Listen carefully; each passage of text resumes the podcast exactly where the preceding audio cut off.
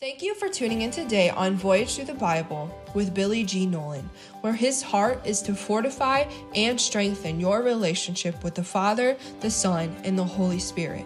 We hope you enjoy this mini teaching, and if you need prayer, if you would like more information, or you simply want to join us as we voyage through the Bible, go to www.voyagethroughthebible.org. We're voyaging through the Bible and we're learning that Jesus is greater than anything. Jesus is for us, whoever we are, and wherever we're at. The Bible is like a journey, and we're taking this journey on a ship. We're voyaging through the Bible. We're voyaging on a ship in the Bible we're in the book of Hebrews and we're on an icebreaker and we're making new paths for people to follow. The icebreaker originally was used in the rivers in Europe and then in the canals in the United States. And eventually it turned into large ocean going icebreakers in the modern time we have a vision, a picture of what we intend to accomplish, and we're going to do it in each episode in the book of Hebrews. We're a part of the botched humanity in slavery to sin to the point of rescue and deliverance through Jesus Christ our Lord. The Spirit of God is a creator. He takes disorder and makes order out of it. And he's willing to give truth to all men. He's an illustration of fire, an illustration of warmth, purifying, comfort, many aspects of fire. Jesus is greater in chapter 6 of Hebrews greater than the Levitical priesthood, any priest today, anyone at any time. Therefore, let us go beyond the elementary teachings about Christ. Let's go on to maturity. Let's go on and see that the Lord will carry us beyond the fundamentals of repentance and acts that lead to death we need to walk into the faith of God. Babies mentioned in these many verses are talking about backslidden old believers. Push the baby, potty train the baby. Best requirements in a child is encouragement and discipline. Let's not go back and lay the groundwork for potty training. Jesus is for us wherever we're at. Let me tell you a story. There was a man who backslid.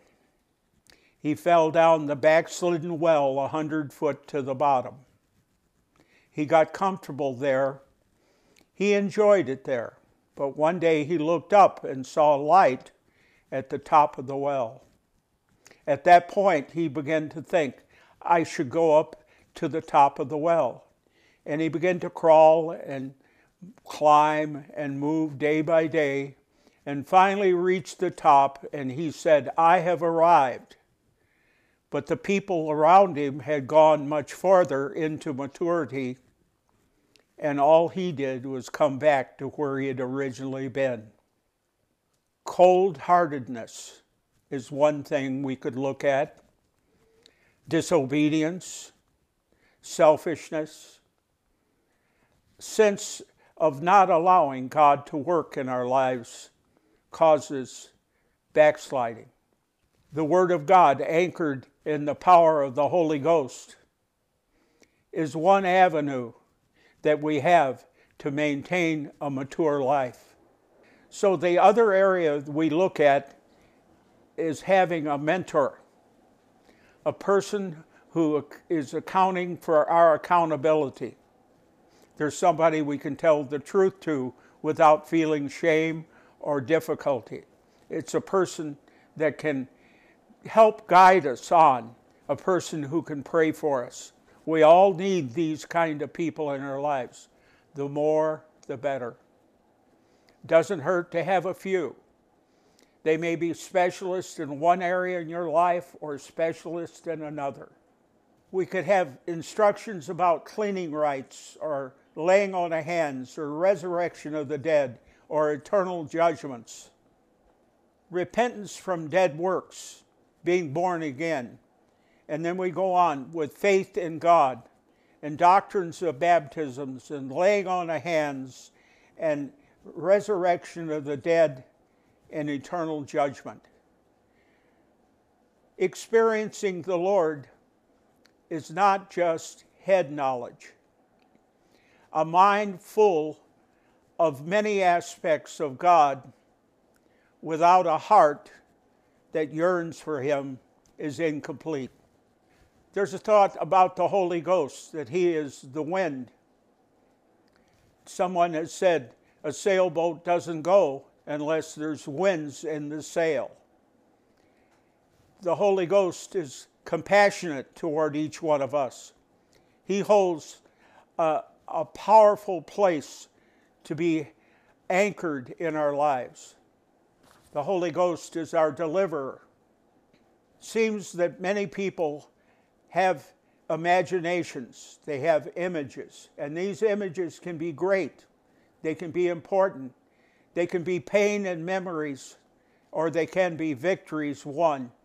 Our imaginations can frame around the Word of God and around the victories that the Lord will have you have in the future.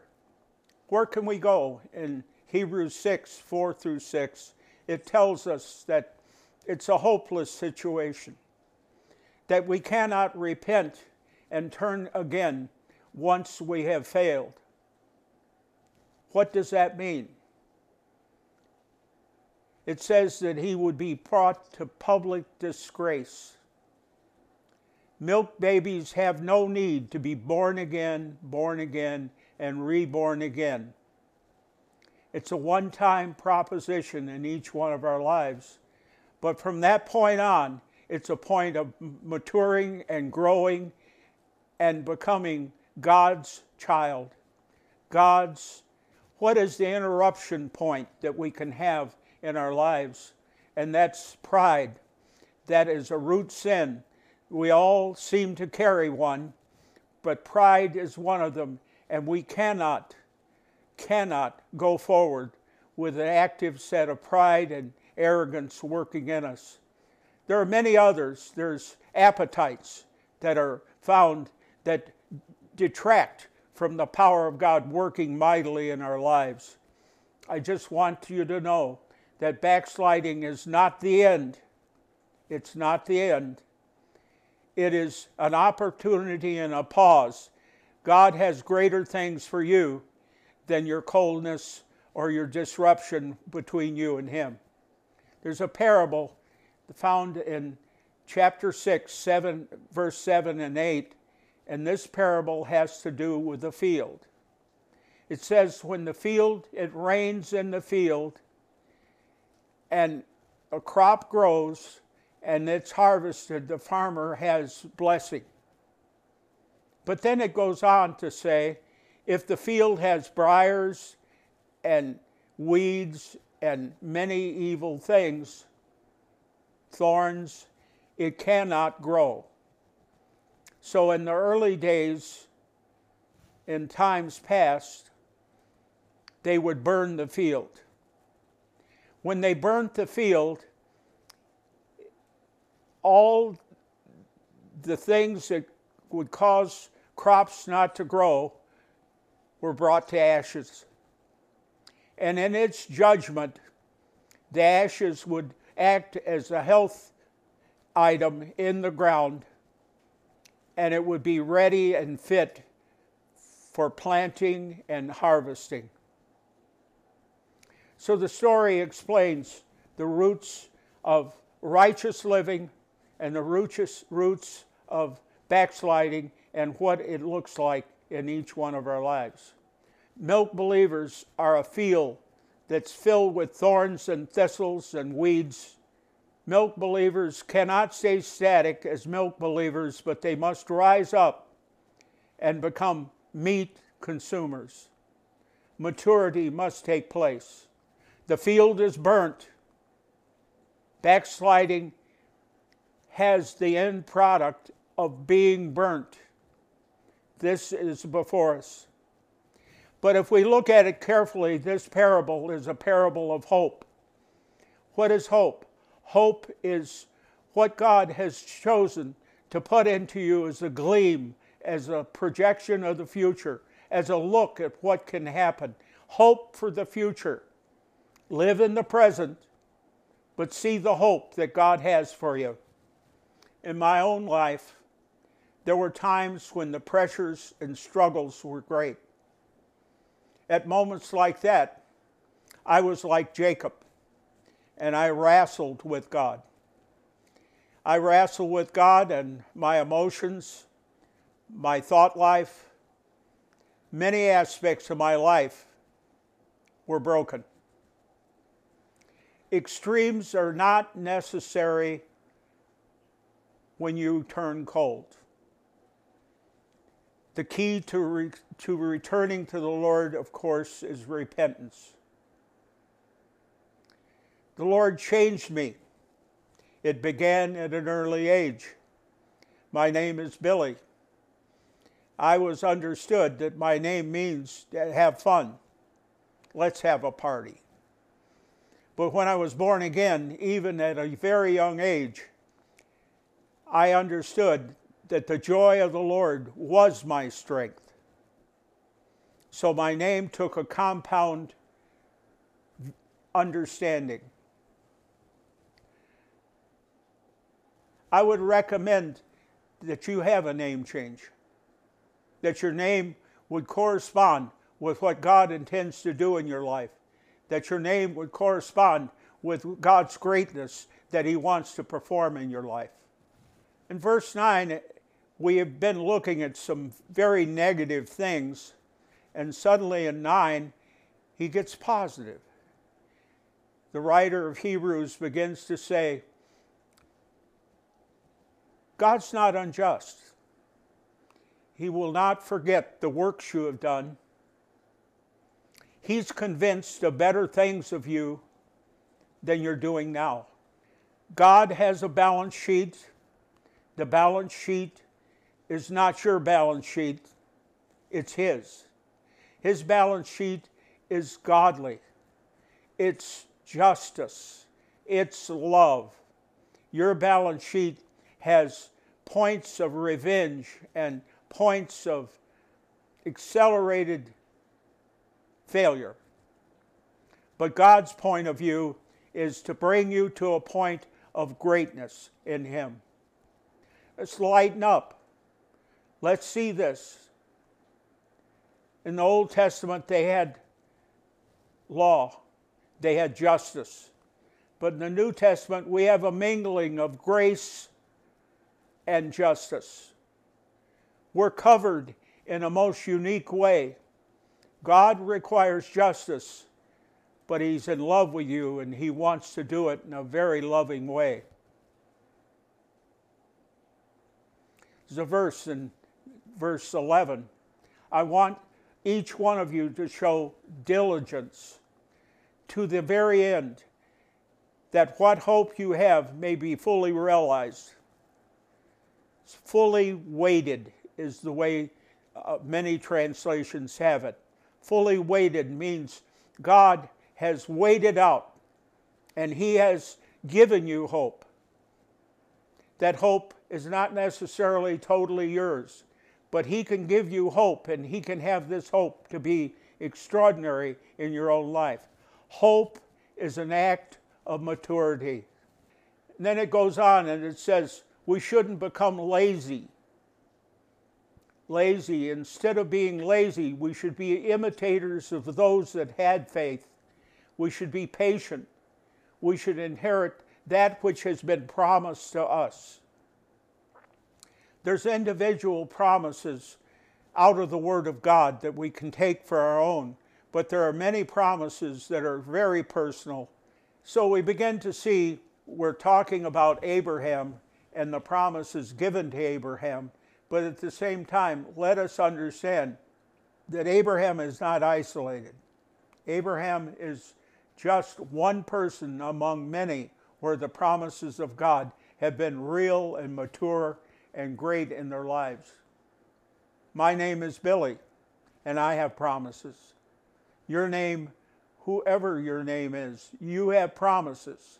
You have promises, and God is faithful to fulfill His word.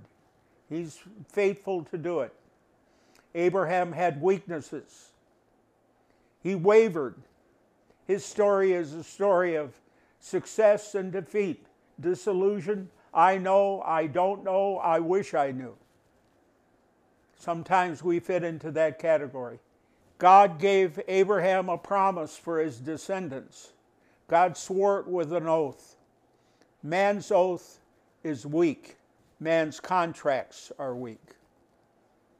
Humanity at large is weak. We're unreliable, departmentalized, unable to fulfill what God has in mind. Let me tell you a story. In Matthew, it talks about the man who's going to the temple and he has an offering in his hand and he's ready to place it before the Lord. I believe it was a peace offering. But he remembers somebody had a problem with him. He, it wasn't that he had a problem with the man, but the man had a problem with him. And it said he had to go away and settle the problem and come back and give his peace offering. So, see the principle here Jesus is for us wherever we're at. Talking about Abraham, he was a package of failures. He gave up his heirship to Eliezer when God didn't tell him to. He gave Sarah away twice. He had a son with Hagar, and Abraham, oh, Billy, you were put back on track by the Lord. The promises I will bless you and give you children, was his promise. Let me see. The Lord says, I will bless you and give you. Can you fill in the blank? Can you make that blank full and complete? Some of you are in anguish. Some of you have problems that can't be solved. Waiting patiently. Remember that. About the time you're impatient is the time you need to implement that thought, that phrase from the Bible. What am I saying? I'm saying wait. Don't get in a hurry. It's a little bit good to be two paces behind the Lord. It's very good for you to hold his hand and let him walk with you. It's a little bit tedious for you to be at a point where you're walking ahead of God. Be patient. That's a call. Men's contracts, men's oaths are weak. At very best, they're weak. But God has a contract. And his oath is because he promises upon his own name. There's a word in Bible teaching called immutability, which means the will of God is certain. Other people's wills are not certain. People can vacillate their wills, they can tame their wills, they can change their wills. But God's will is certain. There's a word called imputation which means that the Lord takes his promises and lays them to our account. It's a promissory note. I promise to do what I've promised to do. That's what the Lord is saying. The Lord is our guarantor as he was with Abraham. He guarantees it because God wanted to make an unchangeable nature of His purposes very clear to the heirs that were promised. He confirmed it with an oath. That oath is with us today. Every place you hear of the promises connected to our Lord, to Jesus Himself, we have these promises that are irrevocable working in our lives. Apprehend it, be patient, see God work. I want to stop and say that in periods of time in my life I had fear fear of the circumstances, fear of what people could do to me, fear of the future. I had fear of the present. I masked that fear.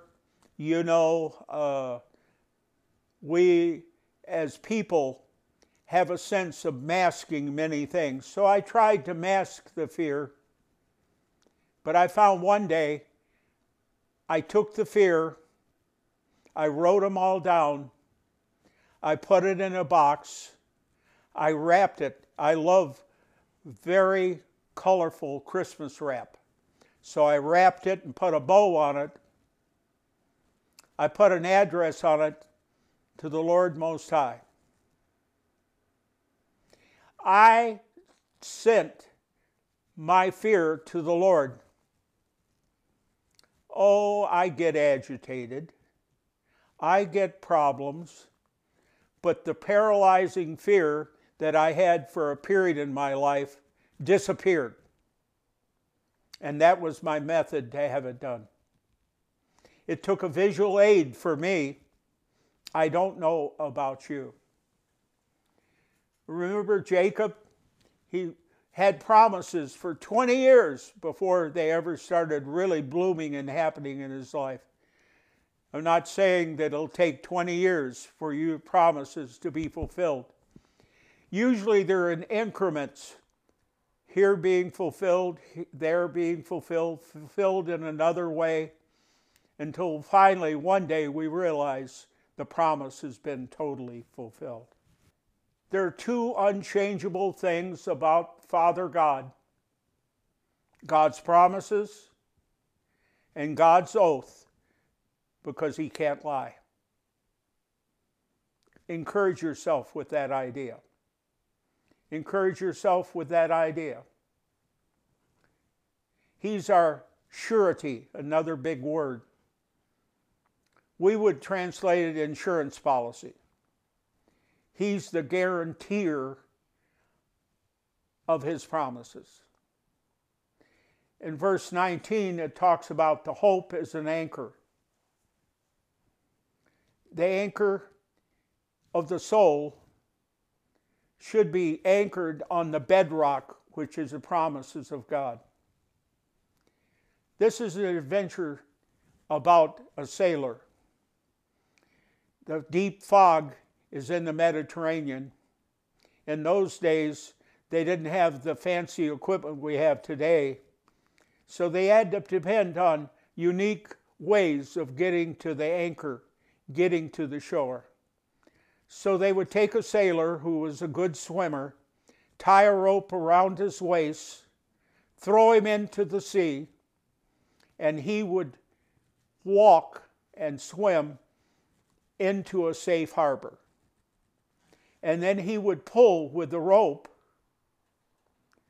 and the ship would come to anchorage. Do you see the principle of hope there? Can you understand the principle of hope? Hope is a holy thing, it can be a thing between you and God. So now, as we close, I want you to know Jesus is for us wherever we're at. I'd like to repeat that one more time. Jesus is for us wherever we're at. In Hebrews 6:19, Jesus is the anchor which all of our lives are connected to. So with this, I would like to give a call. Your place is not impossible. Where you're at is not the end of the line. If you feel disappointed, if you feel downtrodden, if you have many difficulties, I must tell you right now, God is for you. I'm going to pray. Whatever, however you're listening to it, hold a hand. Put your hand on the table, on the desk, on the computer. Whatever it is, let's make contact. And in that contact, we're symbolizing the contact of God. In Jesus' name, I pray that all of the cases of backsliding would now begin to diminish, and all the cases of problems of defeat would begin to diminish. In Jesus' name, amen. We hope you enjoyed today's podcast from Billy on this episode of Voyage Through the Bible. This journey and its many adventures lead you into the mysteries of creation and man, not only to know the Bible, but to experience it and live it. If you would like to sow into this ministry and be a part of somebody else's journey as they learn about God, please visit our website, www.voyagethroughthebible.org.